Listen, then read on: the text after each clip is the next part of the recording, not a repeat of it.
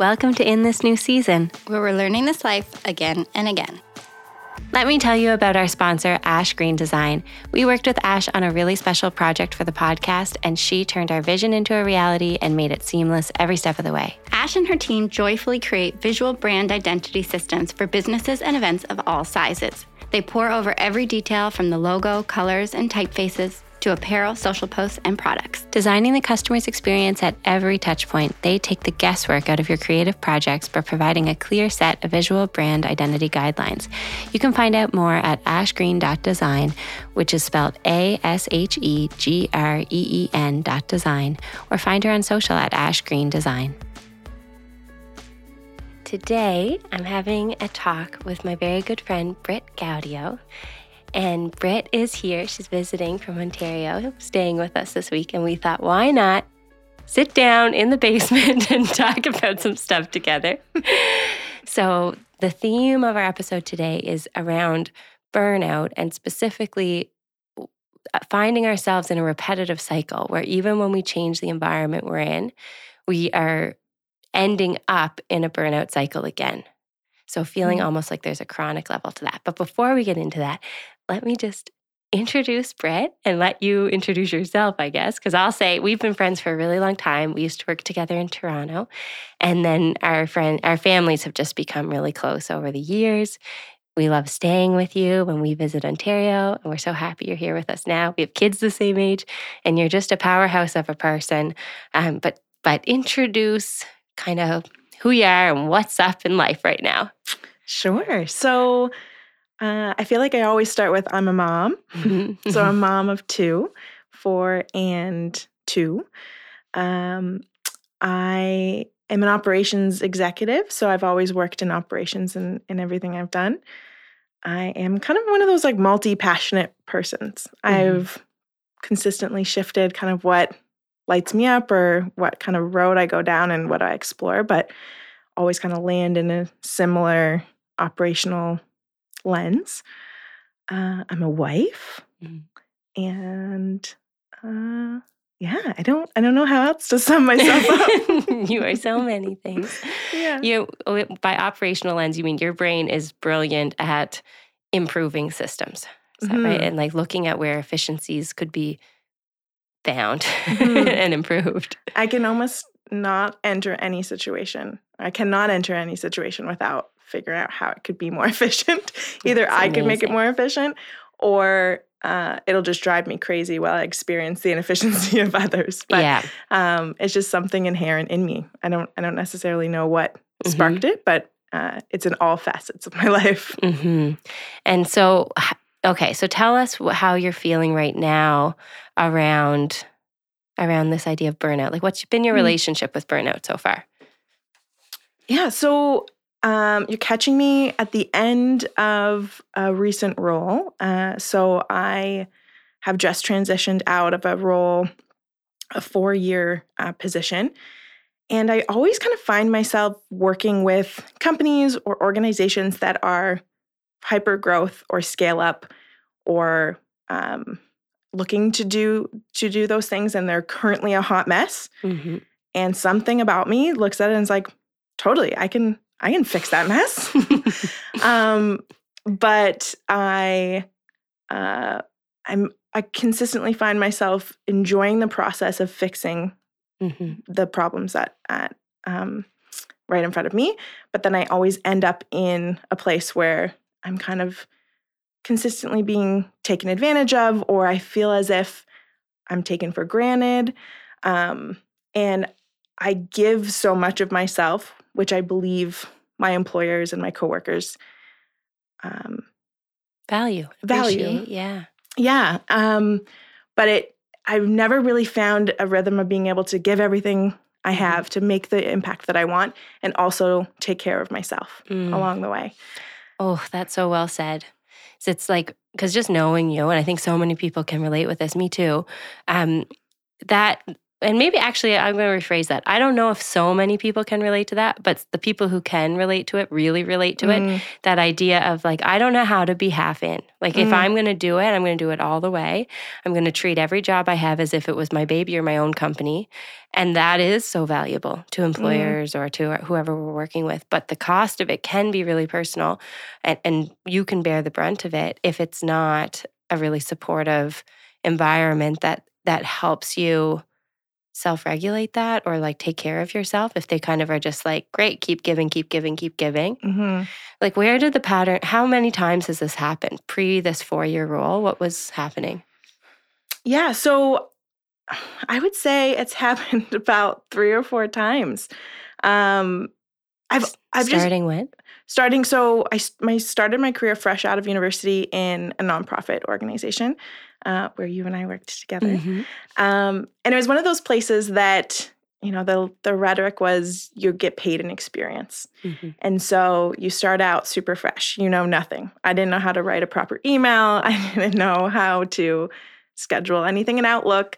Um, and they did they got us as little babies fresh they, grads they did. Um, and I was always one of those eager students, and and everything I've ever done has been not half ass. Like it's a full Yeah. ass.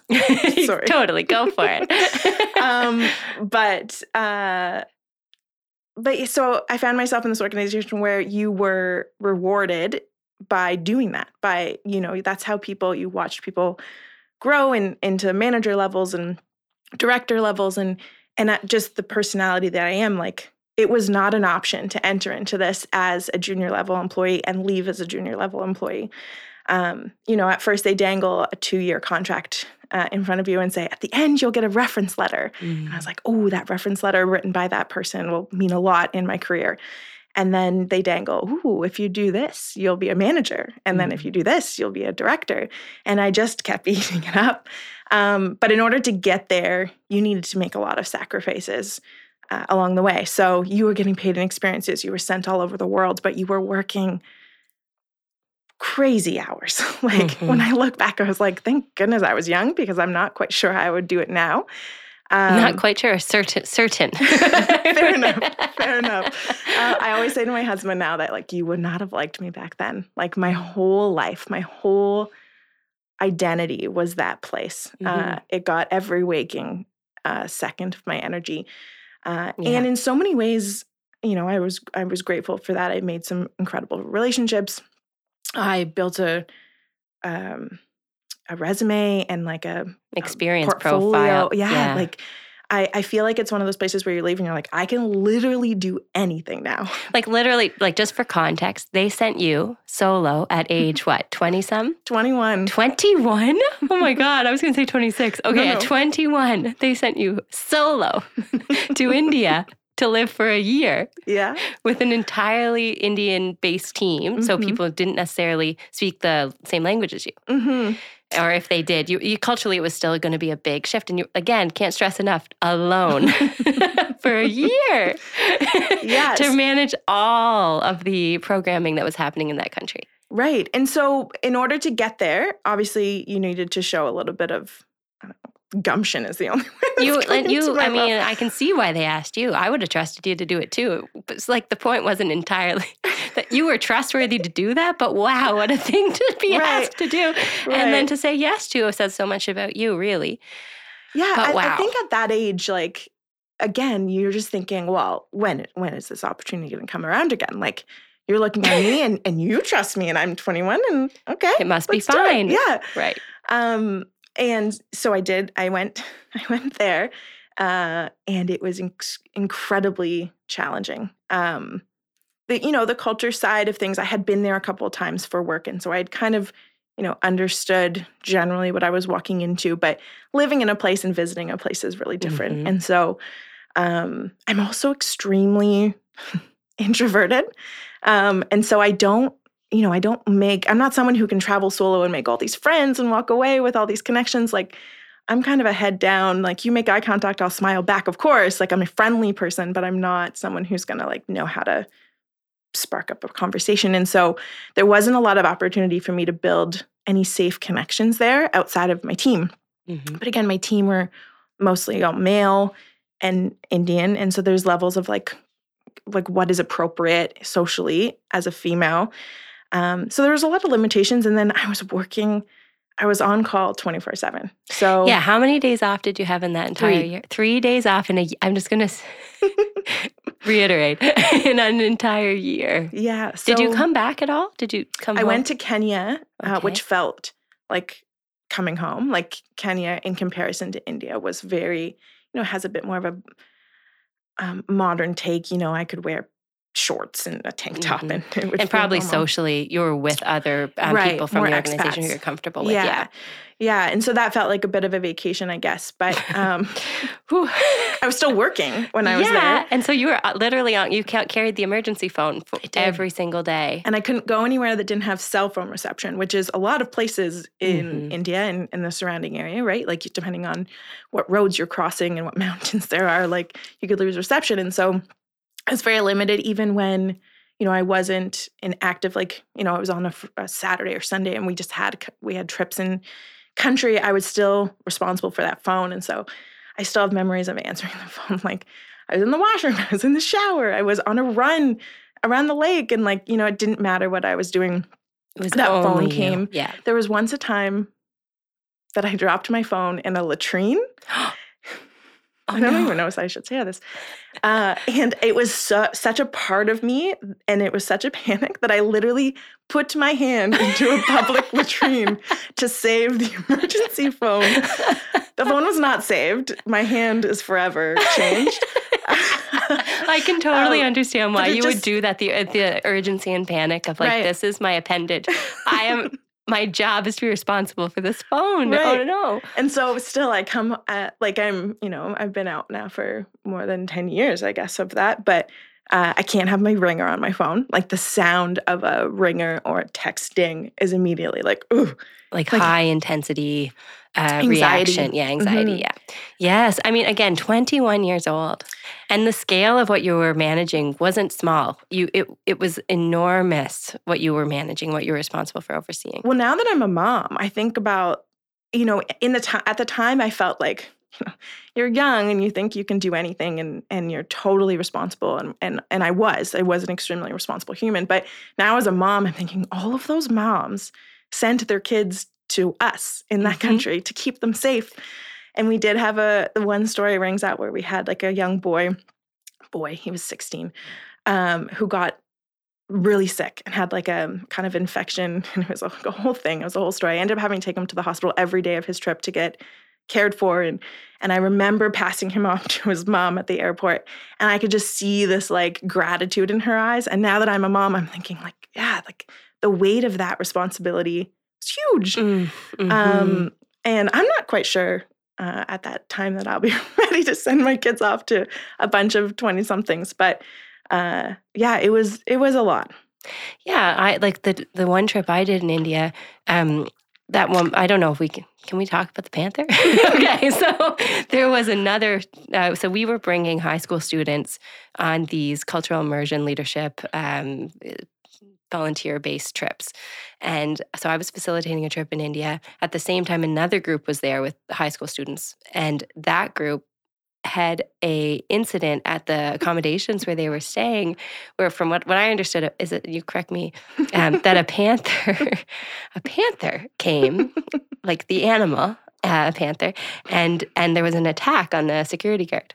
Yeah, so they were in a very remote town, um, and all the kids and, and the facilitators were in their rooms. But the staff of the accommodation slept on the top of the like kitchen dining room hall. Um, and so the panther was the story is that it was looking for its baby. Typically, they wouldn't bother with humans, but it was looking for its baby, and it jumped onto the roof, and and it it did rough someone up. They all jumped off the roof, and Everything various was okay, injuries of yeah. that. Um, and then there was these two beloved goose, uh, Oh. geese, I guess, Yeah. plural. Um, like they were giant that the owner owned and those two uh, perished in the attack. oh attack. my but goodness. um, yeah, so I get a frantic call from a facilitator. The cell phone reception wasn't great there, so he had to like climb a hill. So I answered my phone to, and I was like, "Oh gosh!" And he's like, "There was a panther attack," and you're thinking when someone calls you in that, they're like, "Is the panther there?" Like, Yes. Are you out on a hill alone? oh my god. We laugh, but like you were literally on the receiving end of of like this Panic. kind of call and be and responsible for dealing with it. hmm And then there's a lot of like, you know, uh, intricacies of of living there. Of like, you you're not meant to go on the road at night because there are um, carjackings, especially with tourists. And so, you know, someone would get sick or hurt themselves at night, and I couldn't move them, um, and I couldn't put them in a vehicle. So there's just there's a lot, uh, and it's of a place where you know you bring a bunch of of people from North America, and they they get sick and they get hurt, and it's just like a totally different Yeah. landscape. Um, so that situation and that role did it was one of my first that ended in in burnout um i came home and i was just i came home for um i had a my stepfather was ill and so it was just kind of the you need to get home to to Mhm. support and, and take care and so that made the decision a little early easier i think like i think that was one of the first times where i got to use i mean it was a, a sad and challenging excuse i would say but i think i would have endured it longer if i didn't have that pull home like i think i would have Ooh, stayed that gives me chills, Britt. yeah You would have, I bet. And Mhm. I do know why. I can totally see why you were interest, interested with that responsibility. What I remember for you from that time and why it would have seemed like a wise choice uh, given among the options, right? Again, Mm. 21. but um given the options, you seem much older than that and Mhm. absolutely took it to to the like utmost level of responsibility, seriousness, and I know people were truly in good hands. It's just were you in good hands? Right. Yeah, Yeah. And I think that's the challenge was that, you know, some of my good friends came, like you came. Um, I had some other friends and I was able to say, like, hey, can you send that facilitator? And it was kind of like my little touch of home, but they were here for two to three weeks and then and then they were gone. And so uh, and they often, you know, they're responsible for their own group and there's a lot of responsibilities related to to that kind of in-country experience. And so it wasn't like there was a lot of social time or like fill my cup in between. The most thing I did was I exercised. Mhm. So I did um what was it called? Um not P90X, but the insanity. Insanity, yeah. I did insanity three times in a Oh row. my goodness. Um, I did it like under my ceiling fan in my apartment because there was no AC. Uh, and I would like go and do it uh, when I was out in the rural community. And that was just like kind of my only grounding thing where I was like, this is my 30, I think it was 30 minutes a day. Um, and that was nice. I think was like probably the only thing I did that was Okay, uh, just I'm just gonna pause. so I've I've tried insanity unsuccessfully. Like that's an in- very intense. It's just like for that to be your your release, like your end relief to be that specific work. Like I get it. I get how that can be an anchor to the day. The one thing you can guarantee to yourself a, Mhm. a stress release, something you can count on. And it's just it's just a, a bit ironic, like that it was that insanity, like called that, and it felt like your grounding place when it was, you know, for most people that would be the like, let's gear up to this intensity, but by contrast to the rest of your yeah, that's true. I've never actually it thought of it seemed like that. grounding because everything else was so much more intense. it was so chaotic. I- I remember. I think we got to have maybe one or two meals together the whole time I was there. It was not Mhm. a lot. Yeah. yeah, I really enjoyed. You know, some people would fly in a, a you know a day or two before their trip um, came, and so I really enjoyed being able to show people the the town and introduce them to some of our vendors and like some of that stuff. I really enjoyed, um, but it still was so short lived, and then Yeah. also amongst the chaos. So So when you Um, came back, they you got to be done of that role, and they transitioned you to something else. Yeah, so I immediately moved into yet another chaotic role um, with a touring um, youth empowerment event. So uh, I ended up having to go back one more time to train the person that was replacing me. Uh, and so I went to India for one week, which is wild by the time you factor in all of the time change. So I went back once more, but How long did that person stay in the role? another year, I think. Um, it was maybe a little bit longer, but uh, it was another female. Uh, and yeah, you know, it's it's a it's a lonely place. It's a hard place to be a female in a leadership role. Yeah. Um, I wonder if the whole time they were thinking, she made it. I've Mm. got to be able to make it that long too. Because that was how that organization worked. mm, Was that you'd look around at other people who seemed similar to you that you really respected, and you're like, "Well, if they can handle it, I- Mhm. it's got. I better figure out how to handle it too." mhm. And I always felt like if I was struggling to handle something that was about me, could not possibly be about the expectation or the conditions. Like it was it just would never have occurred to me to think maybe this is like a larger, like a wider issue. Mm. It always felt very personal and like shameful. So I wouldn't have ever even said, I'm I can't hack this or this feels tricky, right?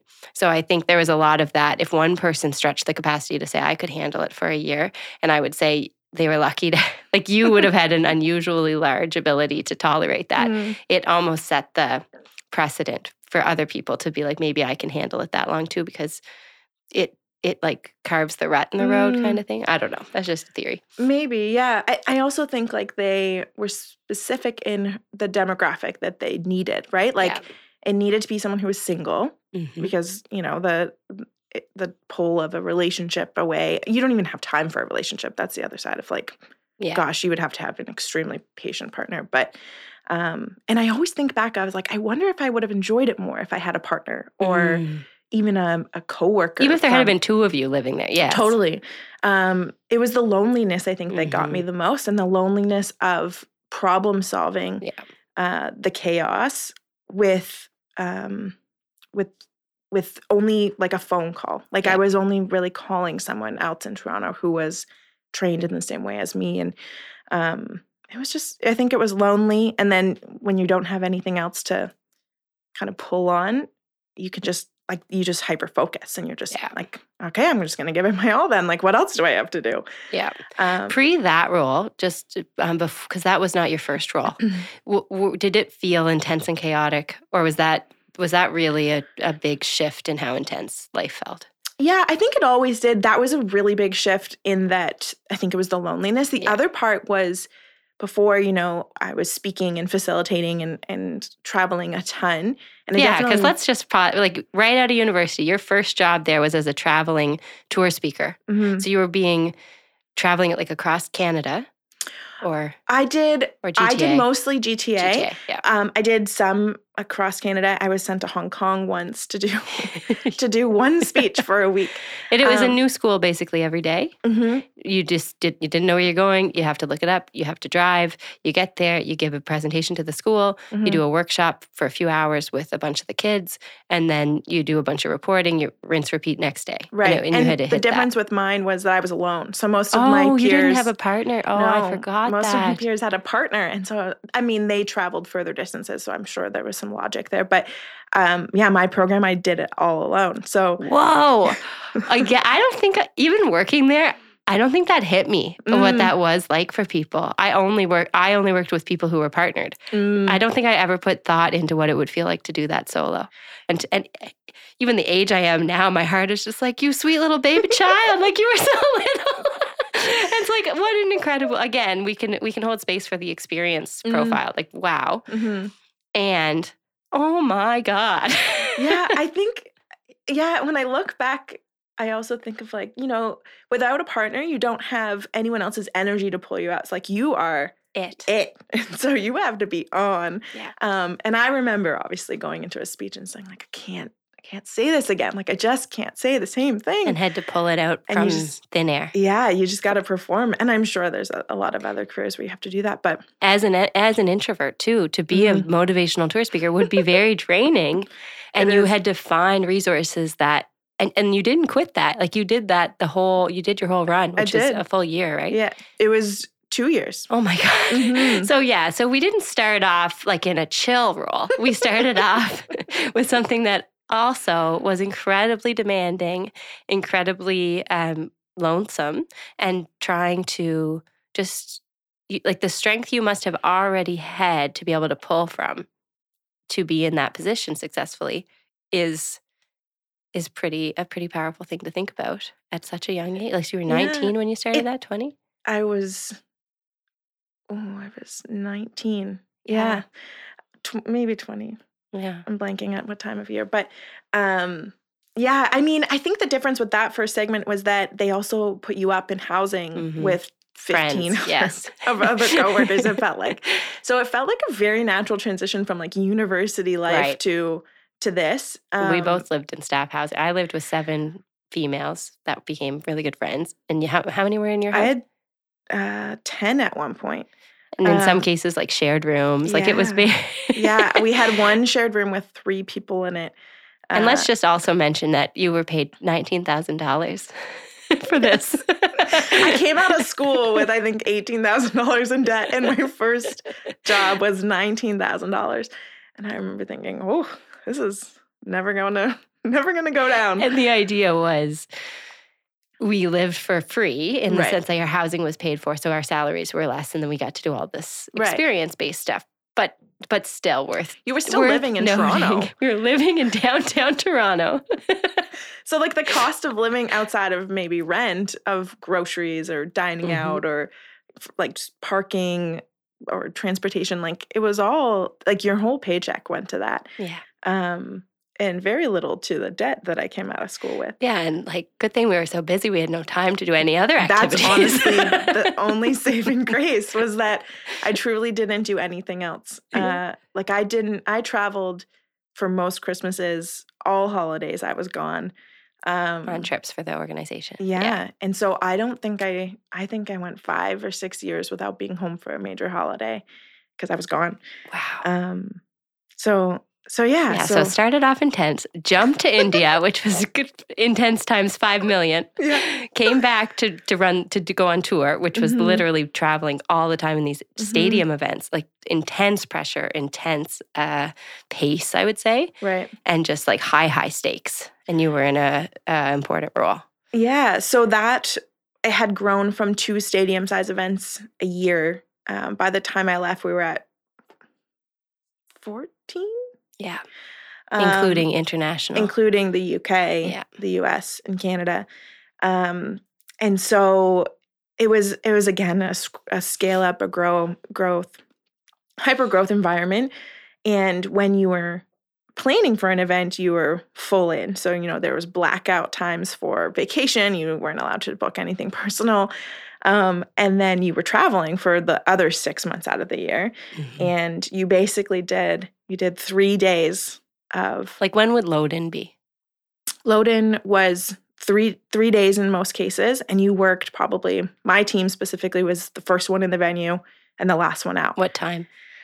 sometimes 5.30 6 a.m depending on when the trucks arrive to be unloaded and then because i also ran the venue relationship i also was like the last one out uh, so there was an event in the uk where i worked 22 hours and i went home to my hotel and i showered and i think i laid horizontal for a few minutes and then i went back and i distinctly remember at the end of that event walking down a hallway doing you know the venue checks and quite literally falling asleep walking. Like I like Yeah. closed my eyes, my I blinked too hard.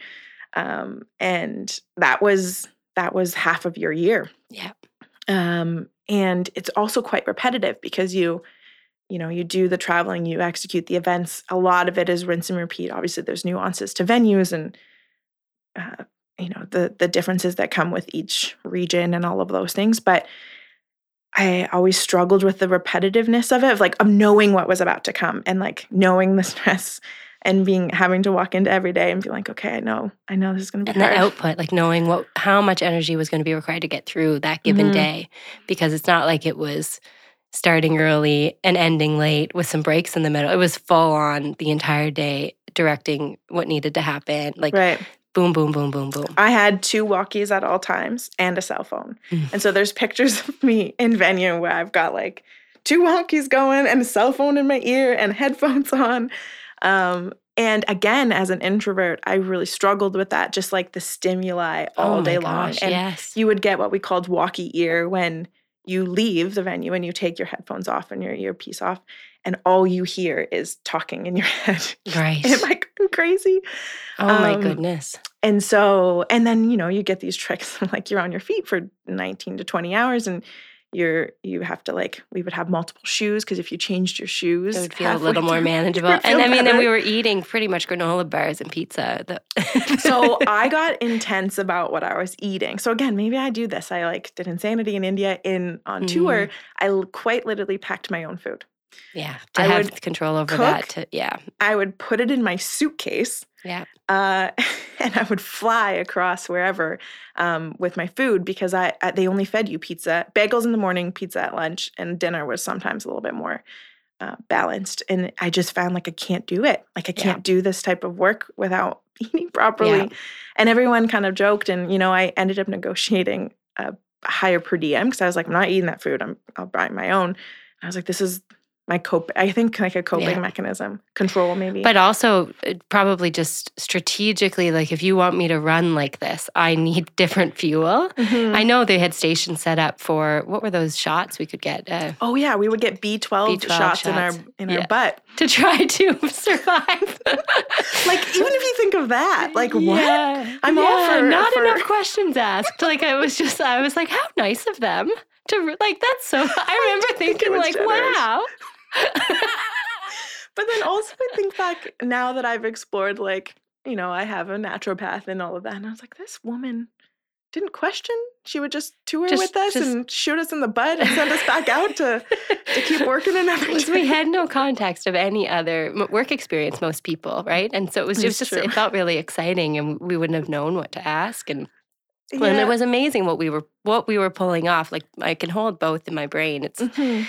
But yeah it was I, I had a brief stint on a walkie. Um, I for maybe one one season of the event, I was um, on issues, so I Mhm. would sit at the front and and I had to listen to the issues line on the walkie, and I was so not cut out for that. Oh my dear God, I was like stress dreams. There was a moment backstage in between during the when the show was on where so many people were screaming into the issues line at me and I froze and I felt like I had a panic attack and I just I like truly I had I like viscerally can remember being like shaking and not knowing how how I was going to get through that moment because I couldn't respond to any of them. And Mm. so it just it took and that's where I was just kind of like um not for me. Like I don't I must not be cut out for this is what I was thinking because I was looking around at people like you and other people who were seemingly managing it without kind of like like thriving it looked like under the Mm. stress and intensity and i was like put me up in those booths with the like let me go chat with people that's, what they did i got put up to talk to the, the people in the schmooze? yeah the donors. uh, which i don't even like but i was like i'm safer up here That's so funny that you say that because I I find if I were to pull a common theme out of all of my situations of burnout, like I am a very high performer until I'm not. Mm. And then I look around and I'm like, what? Like everyone else is doing it. Like that person is able to handle this and that person has stayed longer than me and that person isn't melting down and why am I here now? Um and it's almost like a gaslighting situation where it's like, oh, like you should like, you know, this is totally manageable and this is totally reasonable and the to- the expectations Yeah. are are fair.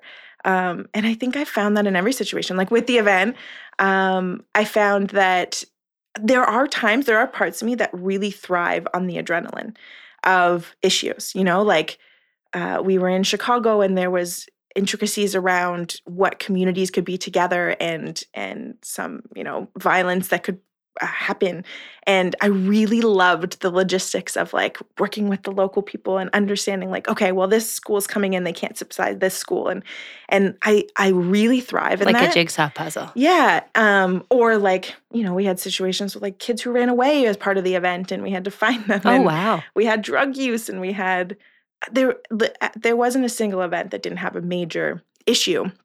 And in the moment, I do very well with that.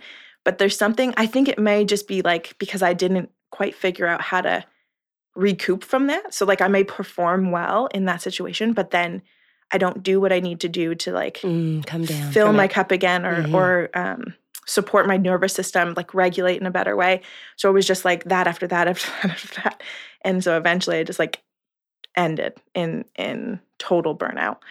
Um, and I think that's where I struggle with just constantly finding myself doing that. Where, like, if Mm. you were to ask anyone I've ever worked for, they will always describe me in the same way. But every relationship or every role has ended in in a place that I just like wish I could have tied it up with a tiny bow instead of like it's almost like a crash and burn kind of Mhm. situation. Mhm. Um, Because you get to a point where you're like, it- it's not, doesn't feel like you could carry on anymore. right. It just hurt. It it physically hurts. Mhm. Emotionally hurt. Like all of it is just like I gave you. Liter- I'm down to. I'm past fumes here. Mhm. There's just literally nothing. Yeah, like uh, it's like you teach people how to treat you, right? And so I think, I mean, maybe there's truth in that, or maybe that's just what's been told to me, but I think, you know, I showed them that I can do it and I just did it over and over again. They just kept taking because it served them or served the growth or whatever purpose.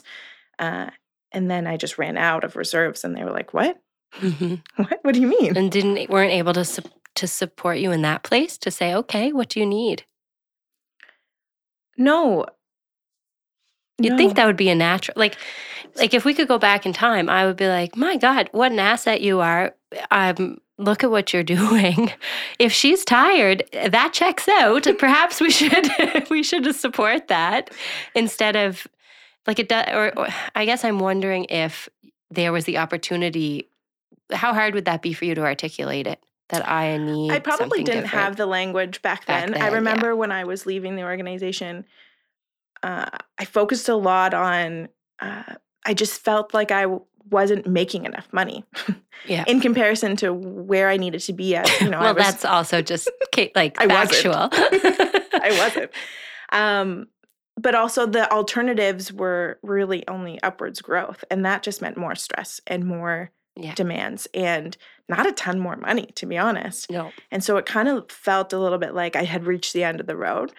Um, and so transitioning out of that, it was it was more of um, I, I positioned it around money, hmm which it really wasn't. Like, I mean, I did definitely need more money, but there was a lot more to it that I could have articulated perhaps. But They- Wait a second. So when you left India, you were, you positioned it around family support.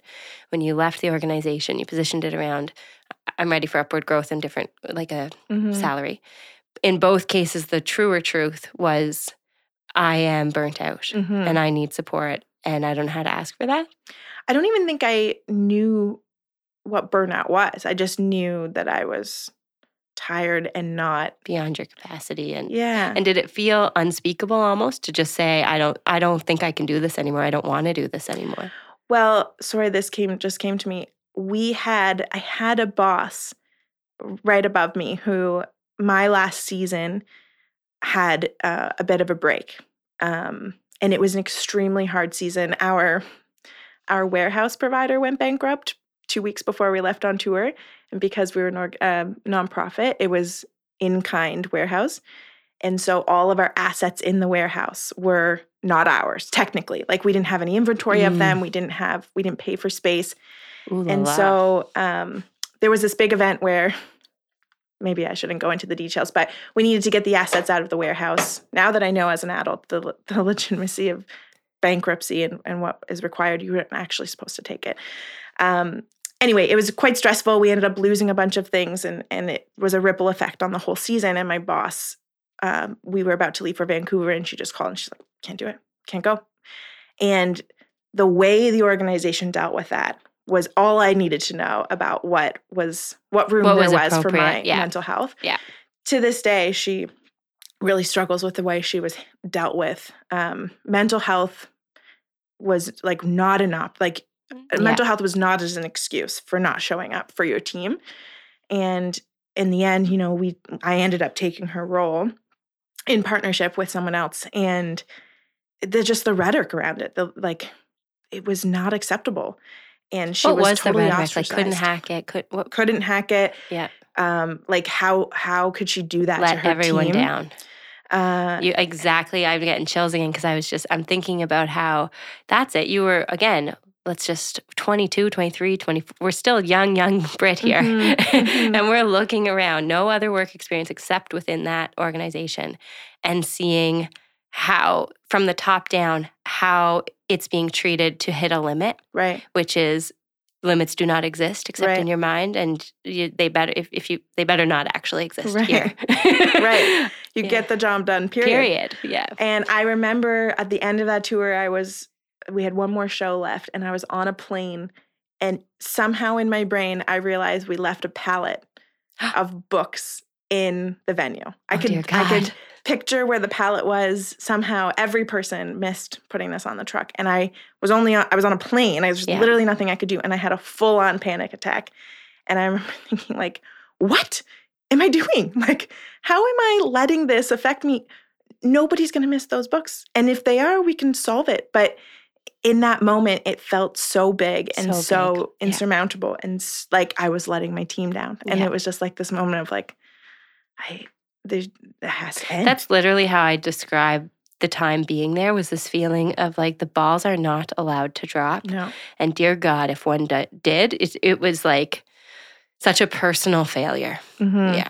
and I carried that with me, and I think whether that's like a personal trait of mine, and it was just supported, or if it just happened to be the way that it was modeled to me such in such an impressionable time in my career i've carried that forward into every role i have which uh, maybe answers the question of why burnout keeps happening Fuel Your Body is an island based subscription meal service offering premium, high protein meals.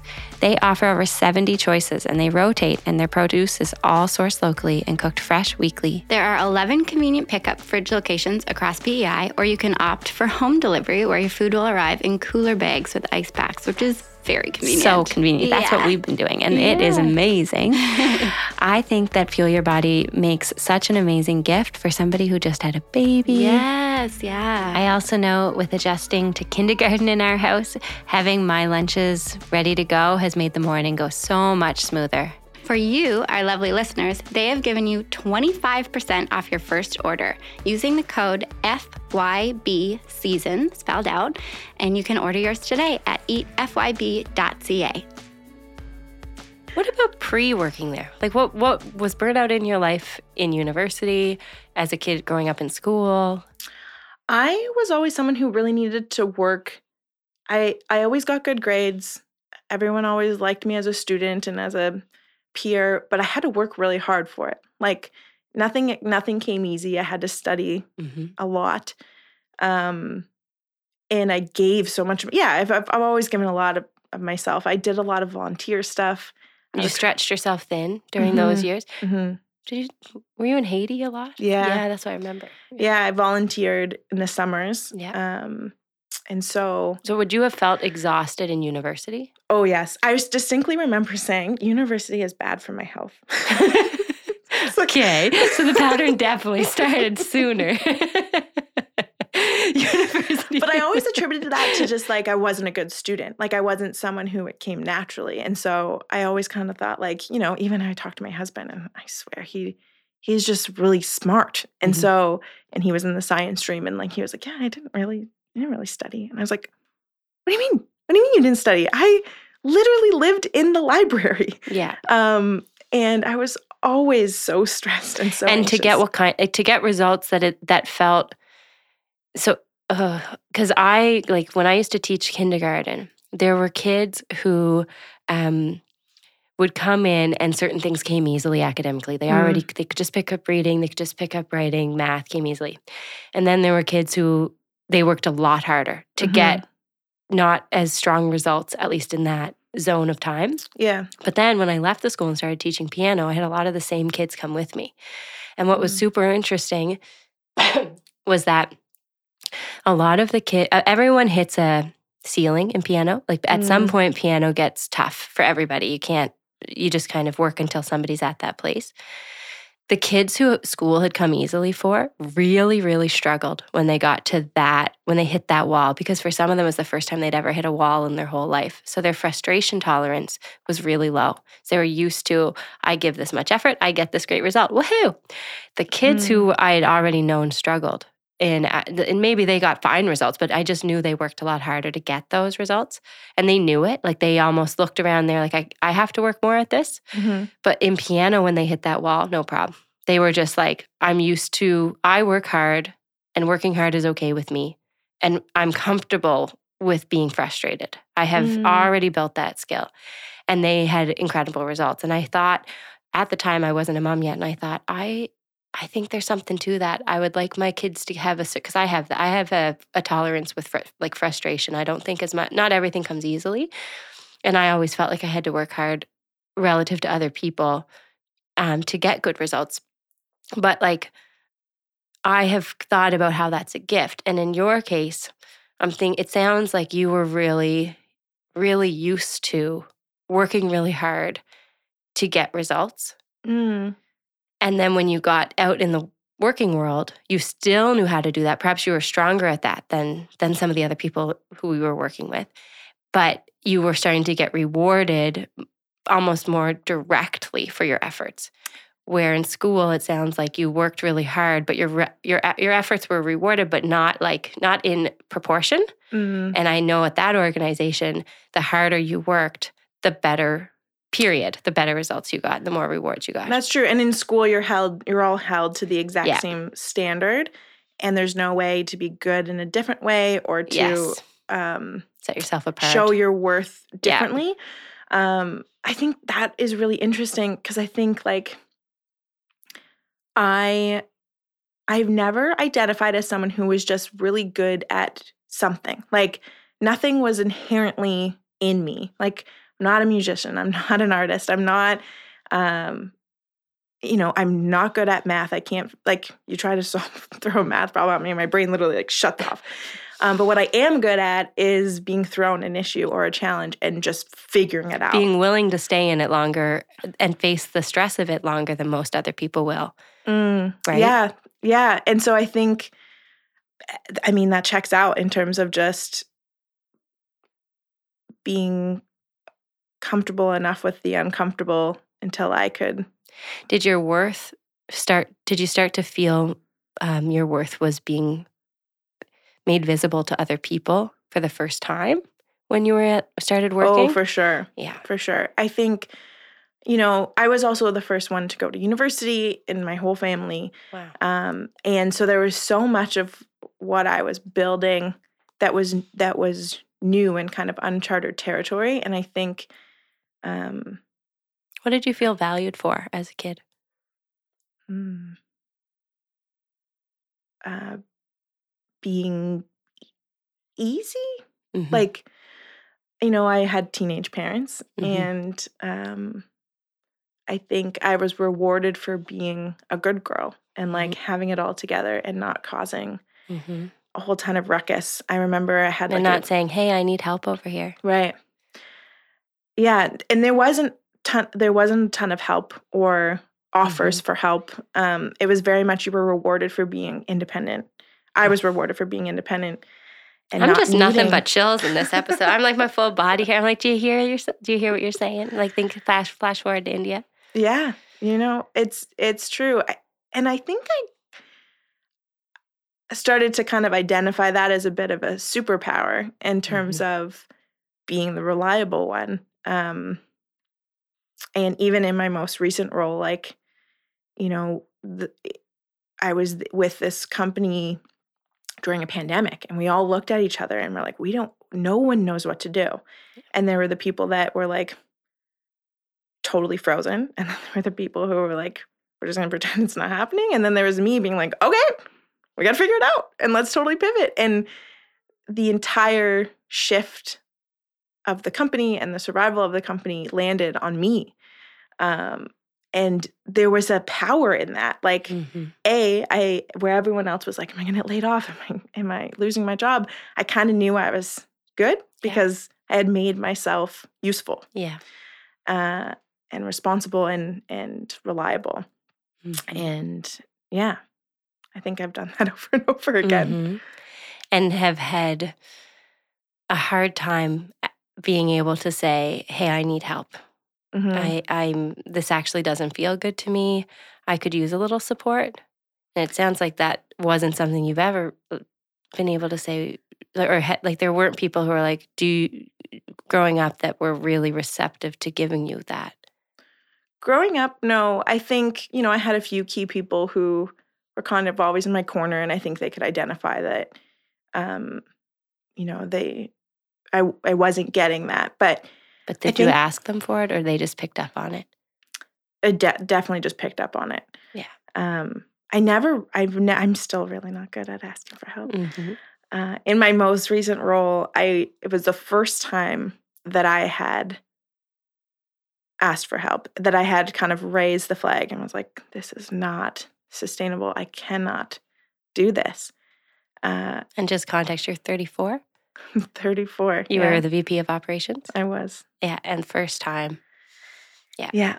And I didn't get it, which is probably the most challenging time when you know you evolve and you're like, okay, you know, I, I have all these tools in my toolbox now and I know how to articulate what I need and I know how to um, navigate those kind of challenges and and then being in the situation again and kind of raising the flag and being told like you know i got a lot of don't be so sensitive or Mm. just let him cool off or um, you know how it is it's never going to change and i was like that's unfortunate as someone who is giving everything i've got and as a mom you're like that time is even more valuable right you're like Yeah. do you understand how much i'm giving you and what that takes away from my family when i'm giving that to you uh, and so yeah it's hard because i'm like yeah all you have to do is ask for help and, and you'll get it and i think it was one of those situations where i was like well what, what's the point then why ask for help why the not culture wasn't supportive of it. just, Mhm. Yeah. Right. And that's yeah, and then and that's such a setback whenever it took so much to get to the point to ask. I can imagine that would have felt awful and Mhm. very disappointing. You're Yeah. out there, like you made you put yourself out there to ask. What did you ask for? Do you remember? My my boss in particular um, would, had just become the only word i can think of as a little unhinged Um, and a lot of our conversations were happening one on one or without the visibility of others. And so I had just called one of the other C suite um, members and just said, like, you know, you have you have voting power here. You have. Um, I know you see my value. I know that you you know that I can do good work here, but this I can't do this. Like I cannot let someone speak to me like this. I cannot endure this. And it's Good for you though, Britt. Good for you. Is that the the first time that you actively like didn't just get out of an environment that you could no longer endure, but tried to say, I'm struggling to endure this. Can we change it so that I might be able to endure it? I yeah, I believe it was the first time. Um I had done it twice in the same role. So Mhm. I'm trying to think about like I have quit before uh, and then I went back because they were really struggling. And I was like, okay, I'll come back for a short amount of time. And here's all my boundaries. I don't work Fridays and I don't work after three so I could pick my kids up. And none of them were respected. But um, I had asked before and they it was kind of this running joke of like, Fred's never gonna leave. Like she's not she's not going anywhere. She says she is, and you know, she she pushes back on, you know, the the way people are treated here and there. She's the more vocal one, but she's gonna stay forever. And so when it came around again, where I was like, you know what?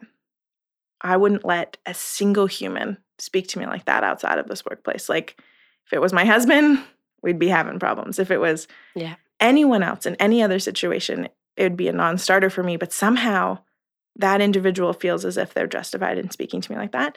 And then I had to say, like, no more no more and and so i asked for help hoping it was kind of like like my last ditch effort and then i got you just gotta let him cool down and i was Mm. like nope Nope. here's my resignation i'll be gone immediately um What a way to have your own back for real. yeah to I think- recognize for yourself what you needed, to sp- advocate for it, to also realize that them saying, like being non responsive, doesn't mean that you're unreasonable. I think the challenge I'm still sorting through is well, I have a partner who's still there and complains in the same way I did, but is still there. So what's wrong with me? Why Like can't I handle partner? it? Yeah, Right. Which is exactly the culture of where we came, the organization we worked in. exactly. Which, and when you were saying, like when we were talking about the events, the big events where you would look around and think, I've been handling it, handling it, handling, and all of a sudden I can't handle it anymore. But look, they're still handling it. So what's wrong with me? Because the culture was one of silencing Mm-hmm. that kind of capacity limit, like hitting your limit. Mm-hmm. And we were all looking around, comparing ourselves silently and individually trying to measure up to these standards, even though people were struggling internally, but being afraid to speak it Mm-hmm. because it was so under, it was not an, as we were saying from the top down, it just wasn't modeled, it wasn't acceptable, it was not part of being Mhm. a culture carrier. Mm-hmm. And so it it was we did we carried that all internally, invisibly, and tried t- for it to not be real. And it sounds like that's still um like when you're thinking back to where the workplace you just left, seeing somebody else who's still there, who for the record also came from that place that we all worked at. It's true. Um, the fact that they are still there doesn't mean that something is weaker about you. Mm. I, I don't think of us, there's not a single soul who could hear this conversation and think, oh, Britt, what a weak one.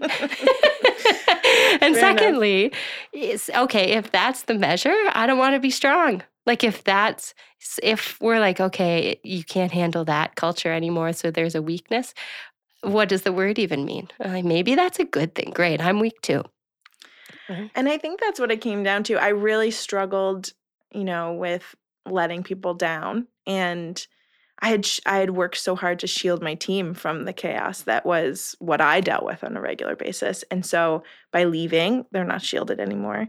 Yeah. Um and so it was a it was a really hard I wish it was an easy decision. I wish it was just like I'm going to stand in my power moment and I'm going to stand up for myself.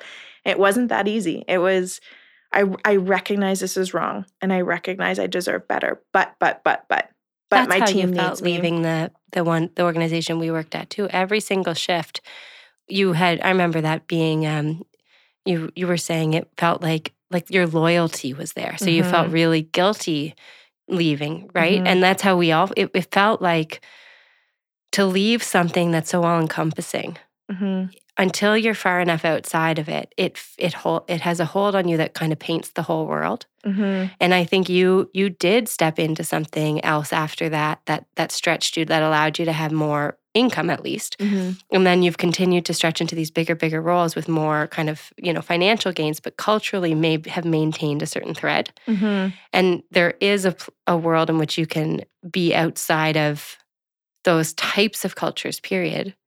Um where you you you get to be the literal like the culture carrier in the truer sense of the word like in the sense of you can set the tone because you are such a true leader. And I think that it should be you who is making these calls, that is looking out, that has the ability to think and, and kind of set the tone from the top of how we embody capacity and make that okay Mhm. and how we can ask for help and how we can set up systems to get what we need. Like you you are who should be running these things. And and and if you shift into entrepreneurialism which is um, a natural fit for you because you have treated every job you've ever had as if it was as as if the responsibility was so much more than a job was like i you treat it like you own it. And when we own something we treasure it. And Mhm. you've taken care of things in that way of like if no one were watching i would still act with such integrity like that's just who you are which lends itself super well to running your own thing where you won't have where it's just it's like you respecting your own needs which it sounds like you've come so far in being able to recognize what they even are and give yourself space and you also know that your worth is so much more than not having needs that Mm. being super just handling it like you can still you have so much worth and you can have limits and that can be part of your worth is being able to be a like a leader or a uh, a tone setter with that Mhm. stuff Mhm. and if you whatever you do if it's totally solo if it's with your partner or if you end up having a team that you hire they're going to be so lucky to have your your influence really to guide that Mhm. as you've come through so many environments that have where you, I, it sounds like there's a little kind of maybe a child part of you that had hoped that your goodness would be you wouldn't have to ask that somebody like on the outside would just be able to notice and give you what you need Mm. and then and like sort of mind read it because you had oh, how could you possibly know how to ask and especially if no one's letting you know that would be acceptable and you can Right. But your growth is just so remarkable to me because we're still talking about a relatively short time frame of one's life um, to get to a place where, where you recognize you have needs you know that they're okay. It's hard to speak them but you did it. Like i wish that growth was just that simple where we're just like see you later toxic job. I'm so chill about it. But every change we make hurts like heck because it's so different it's so uncomfortable it's so it's really so painful but you did it. And so that you can't undo like the evidence of where you've grown through already Yeah. No, thank you for saying that. I think I think that's helpful. I'm also so fresh in this Yeah. transition. Um yeah it was a few days ago um and so the the last 2 weeks of it were so emotionally draining to the point where on my last day I couldn't even get through the final meetings without tearing up and choking up because it was just like it was just it, I was done. I was I was empty. Um and and I was so sad about the way that it ended and so like to me it was like I have this massive legacy there. I that place has my fingerprints all over it. Uh and then I just disappear. And it's and it just felt I have such a moral compass of like what Mhm. is right and wrong and it just felt so wrong that the person who did the did the terrible things gets to just continue on and the person who's fighting to make them better just gets to disappear. Um on the micro on the micro i as someone outside of that world it's just like so apparent from over here that it's like oh i'd so rather be you in that situation though. There's no there that's not you can't win when you um, are causing like harm that way. That that Mm. never it may come out okay for them you know financially or whatever but in the big picture i just don't think that that's it's true. I you're moving in the direction of joy. And anyone you were to ask i mean i felt a lot of guilt about my team and and you know the side conversations. We didn't i didn't even speak about why i was leaving but everyone knew. And you know they just said like listen like this does not undo this does not undo it. No. um you know i was able to grow under your leadership and and there was a lot of feedback in those final moments that i was like okay It's All not all for naught. Of course, it's not. yeah and and also i think the biggest thing that pushed me through was like what would i want my kids to do Yeah. like if if they were to ask me What would what did you say? i i would want them to go i would want them to to leave because nobody should treat you like that and you are worth And what if they said, "But what that. about my team?" i would hmm, i think there's like there's an importance to you know you don't want you don't want to raise little humans who go through and look out for number one only Mhm. there's definitely value in considering other people, but not at the expense of your mental health. Yeah. And so first you have to take care of you. And you don't need to set the I didn't set the place on fire when I left. And No. there's so many ways that I could have. Uh, but I didn't. Um, but I You think- modeled quietly. You modeled, Mm, but you modeled uh, res- self-respect Mm-hmm. quietly, and then I would think that there's power in that yeah. because in the same way I was saying, when you tolerated a year and probably would have gone longer in India, you created the groove in the Mm. track. You created a groove this way too by Mhm. leaving. Everything you did there was a groove, but leaving is a groove too, where it Mhm. allows a path for other people to more easily uh, Mhm. follow because of the choices that you make. Like you do have that effect. You are, as a, like you just are meant to be a leader in so many so many senses of the word. Right. And so if you're going to have that effect, you can every action you take is going to have that uh, result, like people Right. people falling into your grooves. Yeah, Yeah. And I think about my kids asking me, you know, years from now, like, how did you handle that situation? And I don't I couldn't look I couldn't look at them and say, like, I just stayed. Like, what Yeah. does that say about my own sense of self worth? yeah. Four Uh, years wasn't a a short time, right? Like it's not like there was a mat leave in there, but I was still very connected. But yeah, you um, you it was a good run, and and a lot of internal growth. It seems like throughout that journey. mhm, of being there to get to the point of you being like, what if all I have known are environments where um, where they're not too dissimilar from this. hmm And even in your childhood, it feels like a, a lot of the time you were sort of left to figure stuff out and to try to do that quietly and to just kind of carry the weight of that alone. hmm And and I imagine that that there's so much, so many um assets that have come through that. And at the same time, like the flip side of that coin is figuring out that you don't always have you can have value without having to always be the person to figure everything out hmm and and that you're allowed to have a limit and you're allowed to ask for help and all of these things you'd want for your kids in a heartbeat. It's true. Yeah. One day I'll I'll, I'll collect all those learnings and apply them consistently.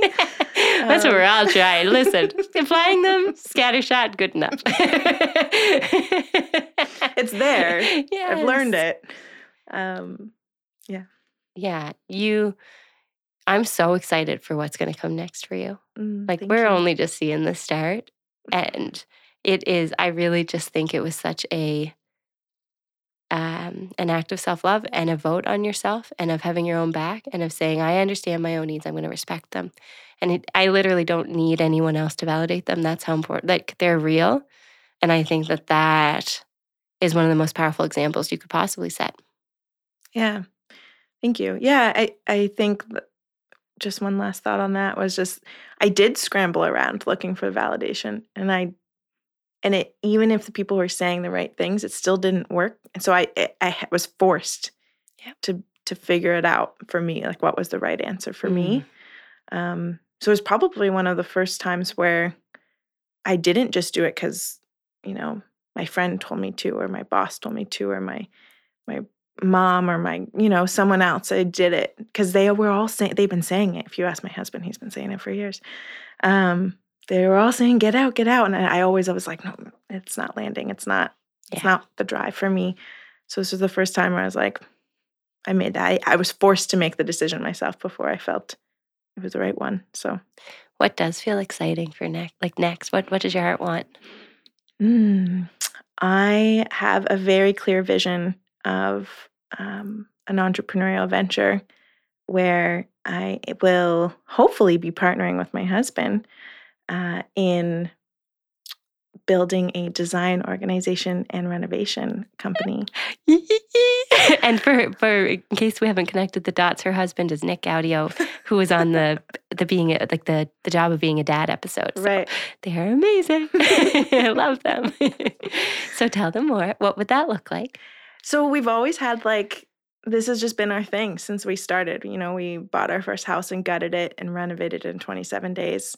And that was my first venture. I had never once done anything. I think the most pull I had seen um, is that as a kid, I had to reorganize and reset my space at least once a month. And you could Mm. find me on a Saturday night pivoting a couch 18 times to move it. Or um, I've always been someone where my space was really important Yeah. to me.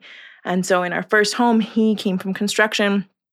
And that is something he grew. He grew up on a construction site. And so he's super handy. And he walked into this dump of a house and was like, totally, this is our dream house. And I was like, what? Don't see Come it. again. I don't see it. Like the man hasn't vacuumed in 15 years and there's mold.